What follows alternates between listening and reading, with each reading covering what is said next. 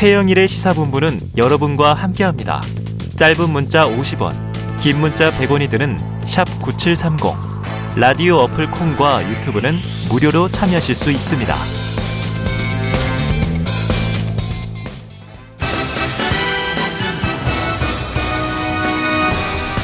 네, 명쾌한 해설과 깊이 있는 분석으로 정치 이슈를 다뤄보는 여의도 중계석 시간이 돌아왔습니다.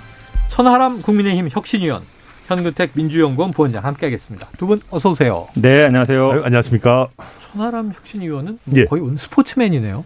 네, 그냥 머리만 너무 사람들이 나이 들어 보인다 그래가지고 그냥 짧게 한번 짧게 해봤습니다. 어, 군 장교 스타일로 깎으시고, 예. 그 다음에 이제 위에 입고 있는 건 또 군 방한복이에요? 어, 네, 뭐 날도 좀 쌀쌀해지고 이제 그러니까 제가 또 사실 삼십 대인데 다들 뭐 삼십 대로 안 보인다 이런 얘기를 너무 많이 하셔가지고 이십 대로 보인다고. 네, 그랬으면 좋겠습니다. 덕담 한마디 했습니다. 네, 감사합니다. 자, 그런데 정치권은 치열합니다. 자, 어제 국회 본회의에서 이태원 참사 국정조사 계획서 우여곡절 끝에 통과는 됐습니다. 국정조사가 이제 시작되는데 어떻게 평가하시는지 천 의원님.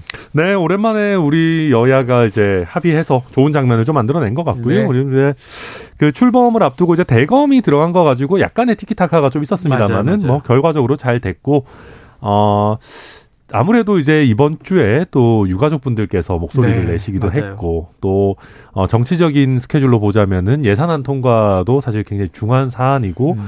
나아가서 이태원 참사와 관련해서 사실 정치권에서 아무것도 안 하고 넘어갈 수 없는 것이거든요. 네네네. 국회에서 가진 권한을 행사해야 되는 것이기 때문에 여야 모두 좀 좋은 절충안을 찾지 않았나 그렇게 평가합니다. 자, 현 부원장님 어떻게 평가하십니까? 뭐 저도 똑같습니다. 네. 어쨌든 유가족들이 목소리를 냈고, 음. 분명히 이제 진상규명이 중요한데 지금 경찰 수사가 약간 답보 상태입니다. 그러니까 한마디로 얘기하면 윗선으로 못 가고 이제 밑으로 중간, 중간, 하위 이것만 네. 계속 어찌 보면 닥달하고 있는데, 어. 누가 봐도 핵심으로 못 가고 있다고 보이기 때문에 예. 국민 여론도 그렇고 말씀처럼 뭐 예산도 있기 때문에 뭐 여당 입장에서도 사실은 조금 왔다 갔다 했습니다만, 네. 근데 저는 계속 그랬어요.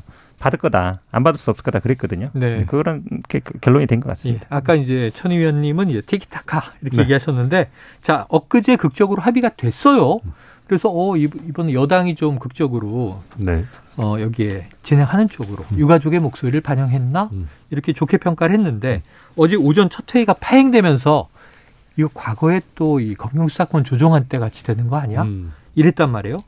대검찰청을 조사 대상에 포함한 것을 두고 대통령실에 좀 불편한 의중이 반영된 것 아니냐 이런 관측도 있었는데, 자, 이진복 대통령실 정무수석이 국회를 찾아서 정, 정진석 비대위원장, 주호영 원내대표 만났단 말이에요. 네. 어떤 분위기였겠습니까? 그러니까 아무래도 그 뭐 공식적으로 이게 뭐 불만을 표시를 하진 않았지만 음. 이진복 정무수석의 전체적인 내용을 보면 네. 이 좀 어, 핵심적인 대상이 아닌 기관들을 부르는 게 과연 이제 목적에 부합하느냐. 그러니까 이런 부분에 논란이 있을 수 있다. 어. 이런 취지는 좀 불편함을 사실 표시한 것이거든요. 네네네.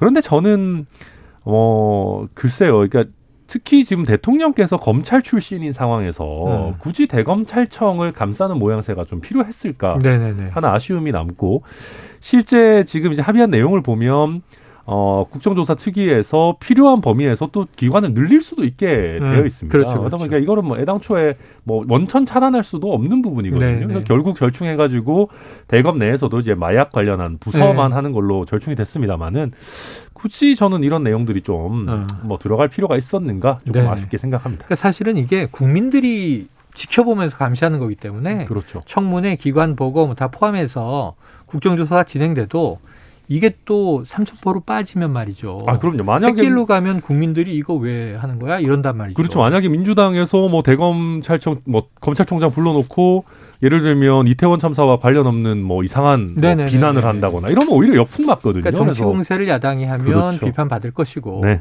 여당이 또 책임이 있는데 자꾸 감싸면 또 비판받을 것이고. 당연하죠.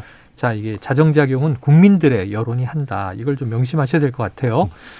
자, 이 주호영 원내대표 비공개 의총에서 국정조사 수용에 대해서 정부 측과 조율을 거쳤다 이렇게 언급을 했는데, 대통령실은 이거 다 알지 못했다 음. 이런 반응이에요. 그러면 지금 현 부원장님께서 보시기에는 네. 대통령실과 여당 사이의 소통 어떻게 보세요? 좀 엇박자가 난 건 맞죠. 엇박자가. 왜냐하면 뭐 아시다시피 어, 대통령은 계속 거절을 했잖아요. 수사가 음. 먼저다 이렇게 얘기했기 때문에 지금 언론 보도에 의하면 뭐 부글부글 한다는 보도도 있고. 네네. 저는 사실은 여당이 여의도 출장소 하는 거냐 자꾸 얘기를 했는데 음. 출장소보다 조금 큰 게 지점이거든요. 아, 예. 약간의 지역 본부 있고 그 본점인데 지점 정도는 된 것 같다. 여의도 지점? 네. 출장소는 좀 벗어난 것 같아요. 아, 출장소의 규모를 벗어났다. 아, 출장소는 그냥 시킨 대로 하는 거잖아요. 네네네. 거의 독점 권한이었거든요. 아. 지점장만 돼도 어느 정도 유두리는 있어야. 아, 약간 본점에 얘기할 수 있는. 그렇죠. 얘기할 직통 거래할 수 있는 정도는 예. 되는 것 같아서. 왜냐하면 지금 이 투표를 결과를 보면 되잖아요. 네네. 지금 의원이 백십오 명 정도 되는데 그렇죠.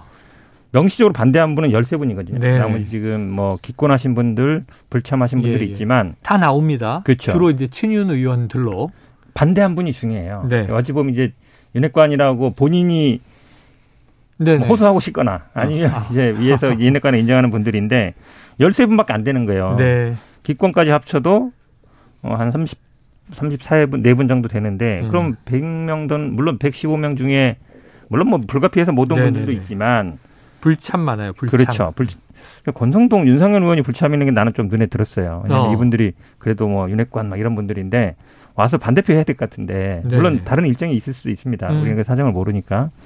그런데 아무튼 생각보다 표는 많지 않다. 네, 윤핵관이라고 하는 분들이. 그러니까 반대나 기권이나 그렇죠. 불참표는 많지 않다. 그거는 어쨌든 이 집권 여당이 좀 홀로서게 하겠다. 뭐 이걸 뭐 레임덕까지로 볼 수는 없겠습니다만 그래도 어 우리가 여당 저 여권이라 저 여론이라든지 아니면 음. 이런 걸 신경 안 쓸 수가 없다. 그렇게 보여요. 약간 그러니까. 그립감이라든지 아니면 대통령이 여당에 대한 장악 같은 게 좀 떨어지는 그런 네. 명시적인 어떤 계기가 되지 않나 이렇게 봅니다. 그런데 이제 이런 거죠. 자꾸 한 번에 그냥 처음에 밀고 당기다가 네. 합의를 했으면 이제 합의를 추진해야 되는데 그렇죠.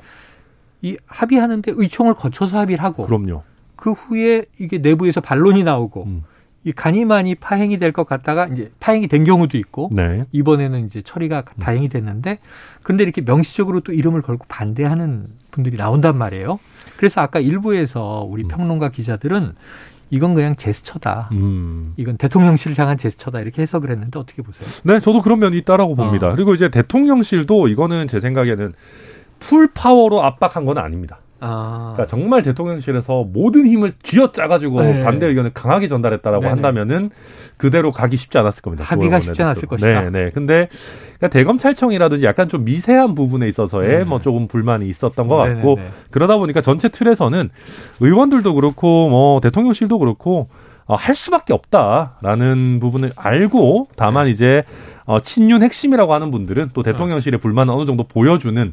그런 정치적 제스처로서 이렇게 표결에 임한 게 아닌가, 뭐 그 정도로 보입니다. 자, 그런데 이제 대통령실로 넘어가 보면 지금 이제 대통령이 검찰총장 출신, 네. 검사 출신, 그리고 또 이제 대통령실 뭐 주변에 많은 참모진이 검사 출신이 또 대거 포진해 있고 음. 신임을 받는 것으로 이제 종종 또 이 정치적인 관측들이 나와요. 그런데 대검을 대놓고 방어하면 음. 너무 좀 출신 조직에 대해서. 방어 논리가 좀 국민들이 보기에 티나는 거 아닌가? 어떻게 보십니까? 이번에 딱 드러났잖아요. 검찰의 힘이 여당 원내대표보다 훨씬 세다는 게. 아하. 여야 간에 합의한 거고 국회보다도 센 거예요. 어허. 여야 간에 합의한 것도 뒤집잖아요. 네. 그중에. 예를 들어서 지금 계속 검찰은 아마 저는 이게 저 이, 이렇게 보는데 그전에는 사실은 마약수소 뭐 없다. 밀수범만 된다 그랬더니 시행령 음. 바꿔가지고 우리 유통범도 할 거야. 네네네. 막 사대, 청해. 시행령에 서울, 다 넣었어요. 광주에 네. 넣어가지고 또 우리 마약수소 할 겁니다. 막 이러다가 음. 갑자기 보니까 뭐 아, 우리한테 마약수사권 뺏어놓고 왜 우리를 부르느냐. 아. 이러고 있거든요. 말이 안 되는 거죠. 그러니까 네. 이상민 장관도 똑같아요. 아, 우리는 뭐 경찰 뭐 지휘도 해야 되고 아. 뭐 인사권도 있고 막 이래서 이제 경찰국도 만들고 막 이러다가 아, 책임지세요. 이러니까 아이고 그거는 뭐 딴 살림이고요. 저희 말도 안 들어요. 막 이런 거랑 비슷한 어, 거거든요. 네네네. 저는 그렇게 보는데 저는 개인적으로는 사실은 검찰을 해야 된다고 봐요. 물론 이 자체는 아니지만 이번에 제가 계속 얘기한 게 검찰이 사실 경찰에 대한 수사권이 있어요. 음. 모든 범죄에 대해서. 네. 그래서 수사 안 하고 있거든요. 네. 저는 그 이유가 이 검수완박법에 본인들 수사권 뺏어갔다. 이걸 약간 홍보하기 어, 위한 거라고 예, 봐요. 예, 예. 근데 수사 직접 안 했거든요. 지금도 별로 할 생각이 없어 보여요. 네.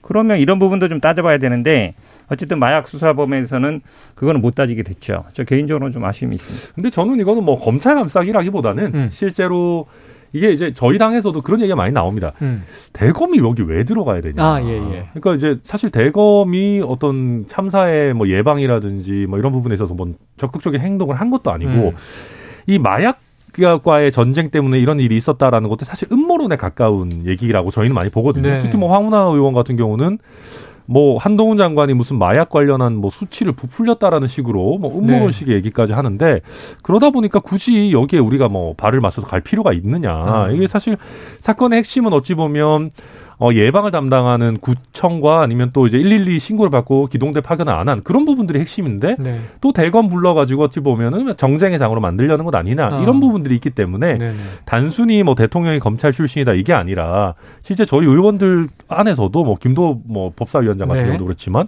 아니, 대검을 부를 이유가 없다 어. 뭐 그런 불만들이 나온 겁니다. 그래요. 이게 정쟁이다. 네. 어, 왜 그러냐면 이건 뭐 의도 뭐 음모론까지는 아니고요. 당연히 음. 시월 달에 올해 시월에 한동훈 장관이 뭐 아까 말씀처럼 마약과 전쟁 선포하고 네. 그러면서 쭉쭉 내려온 거 아닙니까? 그러니까 경찰도 그날 뭐 질서 유지라든지 이런 분들보다는 다 사복 입고 마약 단속하러 갔다는 거 아닙니까? 네. 그거는 다 서류 나온 거잖아요. 사실 이게 또 총리도 언급을 했어요. 아, 그럼요. 네. 그런데 그러면 당연히 인력을 어디다 배치하고 어디다 수사에 중점을 둘 거냐? 그건 당연히 음. 포커스를 맞추는 거잖아요. 그럼 그 당시에 이태원의 관심은 그러니까 용산경찰서나 위에서부터 장관부터 쭉 내려오면 관심이 마약 수사에 가 있던 거예요. 네. 원인이 되는 거죠. 왜 안 되겠습니까? 한정된 자원을 어디다 투입할 거냐. 아니 질서 유지에 갈 건지 아니면 마약 수사에 갈 건지 이거는 투입이 음. 되는 거거든요. 근데 이건 정부에서부터 대통령부터 쭉 장관까지 내려오는 거지 밑에 네. 일선이 아 우리는 마약 수사하러 갈게요. 가, 가고 싶으면 가고. 어. 어 나는 질서 유지하러 갈게요. 가고 싶으면 가고. 그게 음. 아니잖아요. 네. 그거를 무시하는 얘기죠. 네, 근데 사실 마약 수사를 담당하는 부서와 이 네. 질서 유지 담당하는 부서가 다르고 네. 또 그와 관련해서 뭐 기동대라든지 이런 별도의 자원들이 있었던 건데 네. 이게 마치 무슨 그리고 사실 마약 수사 되게 필요한 거거든요. 네. 그래서 이거에 대해서 너무 정쟁으로 갖고 가서 폄하할 필요는 없다. 저는 이렇게 네. 봅니다. 여러 정도로 이제 의견이 다른 것으로 정리하겠습니다. 네. 또 다른 쟁점이 있습니다. 기관보고, 현장검증, 청문회 등 본조사는 내년도 예산안 처리 이후 실시한다. 근데 조사기간은 사십오일인데 어제 시작이 된 거예요. 네. 자, 그래서 일월 칠일까지입니다. 내년도. 물론 이제 연장될 수 있는 이제 조항도 있습니다. 자, 이 그럼 사십오일 기간 안에 예산안 처리가 법정 시한 지키면 십이월 이일 끝난다 치고 음. 그 이후부터 이제 이 스무스하게 잘 이어져서 이게 처리될 수 있을까요? 그러니까 사실 뭐 예산안이 그래서 빨리 처리되는 게 필요한 부분 이런 게 있는 것이고 사실 우리 이태원 참사 같은 경우에는 어, 그 참사의 어떤 그 크기나 슬픔 뭐 이런 부분과 별개로 음, 음. 어, 기존의 대형 참사들에 비해서 어찌 보면 어.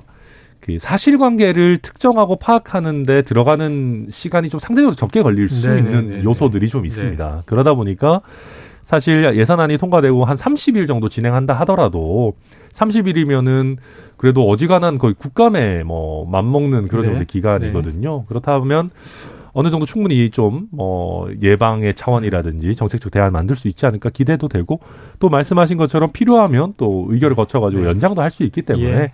그런 부분들은 또 그때 그때 뭐 문제를 보면서 판단하지 않을까 싶습니다. 자, 일단 해보자 네. 이런 겁니다. 자, 이 연장은 반드시 될 것 같습니까, 현 부원장님께서? 말씀처럼 아마 이제 해는 걸 보고 봐야 되는데 사실 네. 어제부터 시작됐잖아요. 그렇죠. 어제 오늘 벌써 이틀 갔어요. 그렇죠. 이틀 지금 갔어요. 국정감사 뭐 한다는 얘기는 안 들리잖아요. 네. 왜냐하면 이건 이제 예산 처리를 빨리 하기 위한 그러니까 아마 여, 음. 여당도 받은 것 같은데 네. 예산이 뭐 십이월 이일에 될지 어떨지 모르지만 음. 근데 당초에는 아마 뭐 보통 연장을 하면 뭐 기간을 정해놓든지 하는데 기간은 안 정해놨더라고요. 음. 그건 아마 제가 보기에 상황을 보려고 했던 것 같아요. 그럼 저는 뭐 연장될 가능성은 충분히 있다라고 보고 있습니다. 네, 자 이런 상황에서 오늘 윤석열 대통령은 국민의힘 지도부와 만찬이 예정돼 있죠. 현안은 여러 가지예요. 사실 순방 성과 보고. 이거는 사실은 야당까지 함께 부르는 게 좀 원칙인 것 같고 음. 그 예산안 처리에 대해서 당부하겠죠. 네. 국정조사 얘기도 할 것 같습니다. 느낌은. 네. 자 그런데 이런 얘기가 나왔어요. 윤 대통령이 이재명 대표가 싫다고 하더라. 유인태 전 사무총장 발언입니다만 인터뷰에서 상당히 회자되고 있는데 대통령실에는 아니다 이렇게 부정했는데 사실 만나자고 통화도 한번 했고 음. 그런데 안 만나도 너무 안 만난다. 역대 정부가 네. 여야가 회동했던 걸 봐도요. 자, 왜 이렇다고 보세요? 네, 우선 뭐 이게 뭐 유인태 전 총장의 말씀이 아니더라도 어, 대통령께서 이런 거를 명시적으로 표현했냐 안 했냐의 문제지 이재명 대표는 뭐 사실 인간적으로 뭐 썩 좋아하시게 하겠습니까? 네. 어, 뭐 그건 뭐 전 국민 연장선에서의 발언이시네요. 아니 뭐 전 국민이 누가 봐도 그거야. 네. 뭐 근데 사실은 이게 개인적으로 이재명 대표를 좋아하느냐 안 좋아하느냐의 문제와 네. 이제 제일 야당의 대표로서 뭐 필요한 소통을 하느냐는 좀 다른 문제이기 때문에. 그러니까 정치와 국정에서 네. 좋아하는 사람 만나고 싫어하는 사람 안 만나고 할 수는 없잖아요. 원래 정치는 싫어하는 사람 만나는 거죠. 오히려 네, 싫어하는 사람과 네. 협상을 이제 뭐 하는 게 사실 갈등 정치인데. 대상자와 테이블에 앉아야죠. 그럼요.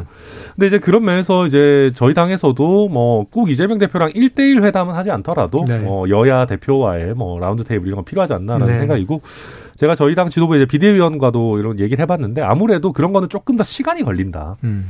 어, 여당 지도부 만나는 거는 특별한 의제 세팅이나 뭐 준비 과정 없이도 그냥 뭐 뭐 며칠 전에라도 얘기해서 뭐 만납시다 하면 만나는 건데 조금 더 준비 과정이 걸려서 그런 것 아니겠느냐라는 음. 전망을 내놓는데 뭐 사실은 예산안 통과 이전에 한번 만났으면 좋았을 것 같은데 네. 이대로 가면은 해를 넘기지 않을까 아, 그렇게 전망이 됩니다. 올해는 어렵다. 네. 예산안 처리 이후 국정조사도 끝나고 자, 현 부원장님 이런 네. 그 인간적인 어떤 심경 그리고 이제 국정에서의 만남 어떻게 좀 생각하세요? 그건 별개죠. 예전에 보세요. 이준석 전 대표랑 윤석열 대통령이 뭐 친하다거나 좋아한다고 생각하는 사람 아무도 없잖아요. 네. 그래도 만나잖아요. 네. 만나야 되는 거죠. 말씀처럼 정치라는 거는 싫어하거나 그걸 상관없이 지위에 따라 만나는 거거든요. 음. 근데 뭐 아니라고는 했지만 그 말로는 중요하지 않습니다. 행동이 네. 중요하거든요. 아. 우리가 지금 뭐 엠비씨 보도 나왔을 때도 다 같이 얘기하잖아요. 윤석열 대통령이 뭐라고 했는지 한마디 하시면 끝난다. 아. 그러면 가짜인지 아닌지 결론 난다. 네네네. 이것도 인간 자체가 싫은지 좋아하는지 뭐 어떤 중범죄를 취급하는지 안 하는지 아무도 몰라요. 네네네. 근데 만나서 그냥 업무를 하면 돼요. 어. 대화적인. 예전에도 어. 보면 뭐 삼 개월, 오 개월에 다 만났단 말이죠. 야당 대표. 네네. 개인적으로 만나는 게 아닙니다. 어. 제일 야당 대표로 만나는 거예요. 공직, 공직이죠. 그럼요. 음. 이준석 대표도 개인적으로 만난 게 아니잖아요. 음. 아무리 뭐 본인이 싫다 해도 여당 대표니까 만나는 네네네. 거잖아요. 그런 식입니다. 그러니까 정치라는 건 결국 대통령이 어느 정도 그 부분에 대해서 시그널을 주는 거예요. 예. 만나면 뭐 검찰한테 뭐 지금 얘기하는 것처럼 뭐 수사 중이니까 봐달라 이게 아니라 아, 야당과 협치를 하겠구나. 예산도 이렇게 어찌 보면 통과를 하겠구나. 요걸 주는 거거든요. 네네. 이건 정치의 영역이기 때문에 뭐 좋고 싫으면 문제는 아니다라고 말씀드립니다. 자, 대통령은 그냥 네. 이제 평당원일 뿐이다. 당무에 개입하지 않습니다. 이렇게 발언한 적도 있는데 네. 또 약간 다른 결의 보도들도 이제 왕왕 있었어요. 그래서 요거 한번 국민의힘 당내 상황 여쭤볼게요. 자, 현재 조강특위에서 당협위원장 심사 중이다. 네. 이걸 왜 비대위가 하느냐 이런 반론도 내부에서 있었어요. 예. 자, 어제 국민의힘 당무감사위원회 구성이 완료됐습니다. 음. 총선 전에 네. 칼바람 부는 거 아니냐 이런 얘기 나오는데 지금 국민의힘 순천갑 당, 당협위원장이시잖아요. 그렇죠. 안전합니까?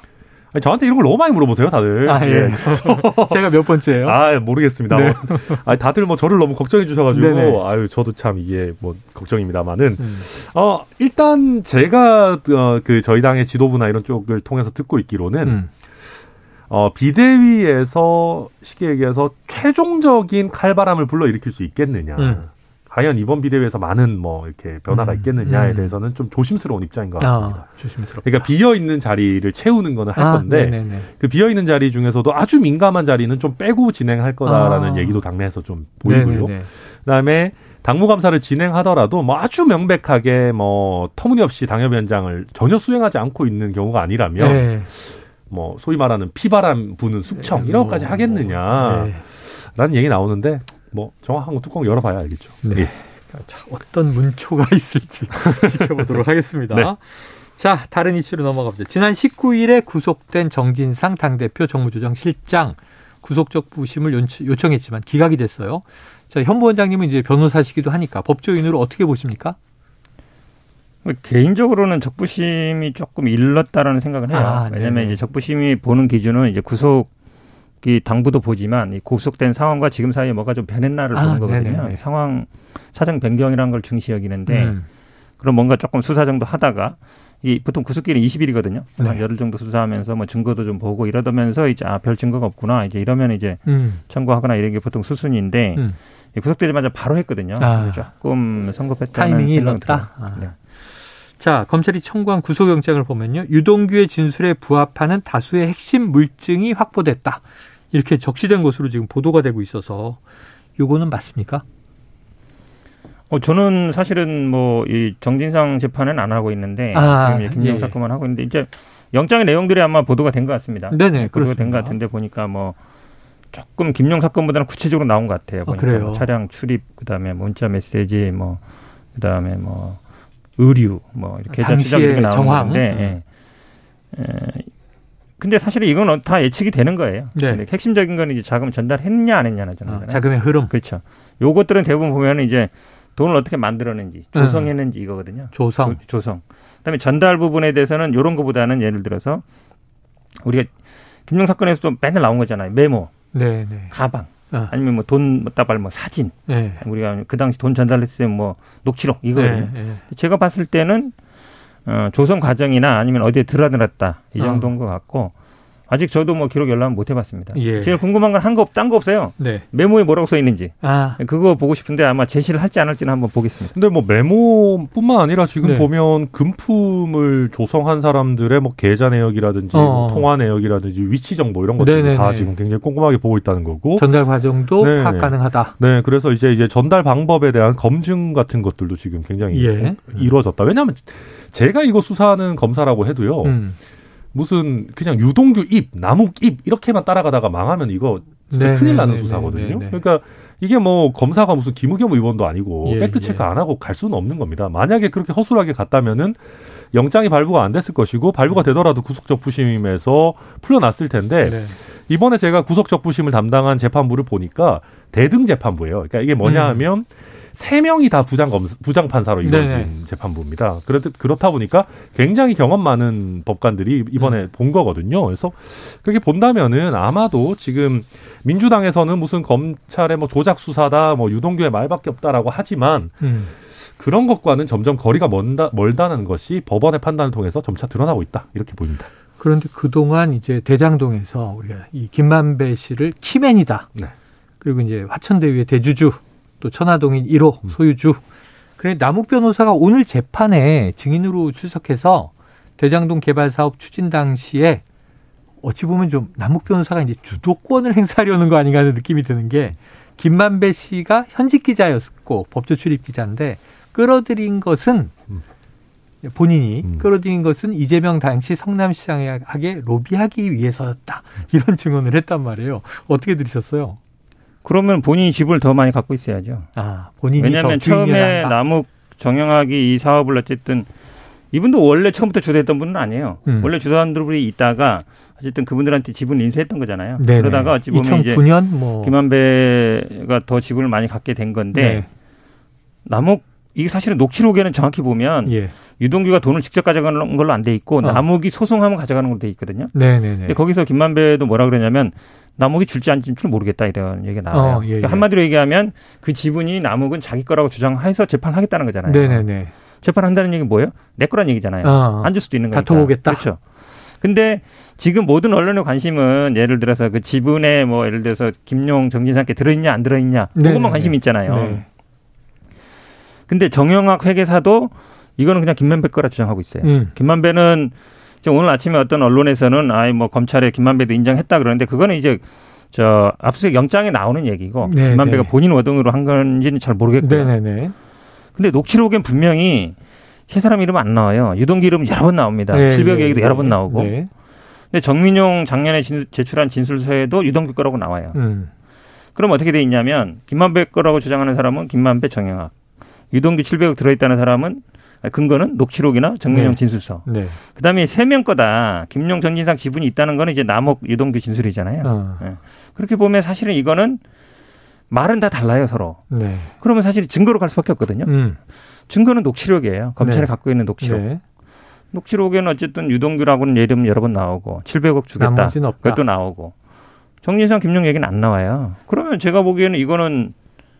말들은 다 달라요. 본인들이 왜냐하면 다 자기 거라고 하고 아니면 불리하면 자기 거 아니라고 그러고 유리하면 자기 거라고 그러고 있으니까 결론은 저도 잘 모르겠습니다. 자, 반대측 변호사 네. 질문하세요. 저도 되게 재밌는 게요. 네. 처음에는 민주당에서 이 녹취록 나왔을 때 녹취록 못 믿겠다 그랬었어요. 네네. 유동규의 관여도 우리는 못 네, 믿겠다. 당시에는. 왜냐하면 유동규도 사실은 이재명 대표 사람이고 네네. 이재명 대표가 도시개발공사의 핵심 보직을 맡긴 사람 아니겠습니까? 석방되기 전후까지는 그랬죠. 그렇죠. 네. 그러니까 그러다 보니까 이제 그때는 그렇게 선을 그었다가 음. 이제는 아 유동규는 버리는 패다라고 음. 하면서 김용 정진상으로 확산되는 걸 막겠다 이런 태도인데 음.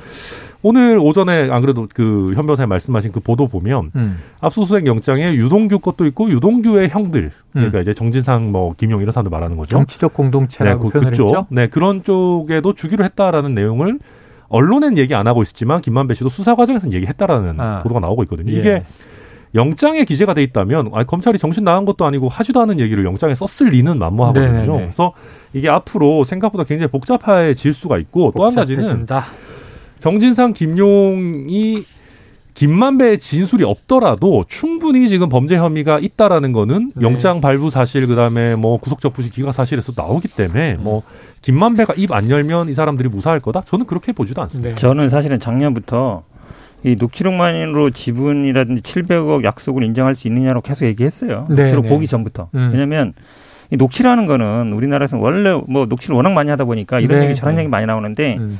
김만배 다해 보면 그런 게 나와요. 음. 아, 걔는 녹취하니까 내가 얘기한다. 아, 녹취하는 걸 알고 그런 얘기도 해요. 블러, 블러핑이라고 그렇죠. 하죠. 그러니까 네. 사실은 이 녹음 녹취라는 거는 이 정영학 녹취가 몇 년 동안 이루어진 거잖아요. 계속 네, 본인에 네. 대해서 이루어진 거기 때문에 핵심적인 물증으로 쓰긴 좀 어려워요. 네, 왜냐하면 상반되는 게 너무 많아요. 네. 근데 이게 뭐 사실 정말 김용 정진상한테 지분 몰아준다라고 하면 그게 솔직히 성남시 행정권력과의 유착의 결정적인 증거인데 네. 그걸 뭐 계약서 쓰고 하겠습니까? 아. 네, 아마 이렇게 좀 음성적으로 말로 하지 않았을까? 저는 자, 아니 뭐 한두 푼도 아니고 지금 뭐 칠백억, 팔백억, 뭐 천억씩 왔다 갔다 하는데 그걸 말로 뭐 녹음으로 인정한다는 것 자체가 제가 보기엔 좀 말이 안 돼. 정진상 김용 아. 계약서 쓰고 도장 찍을 수는 없죠. 자, 미래 재판의 한 장면을 오늘 미리 본 것 같습니다.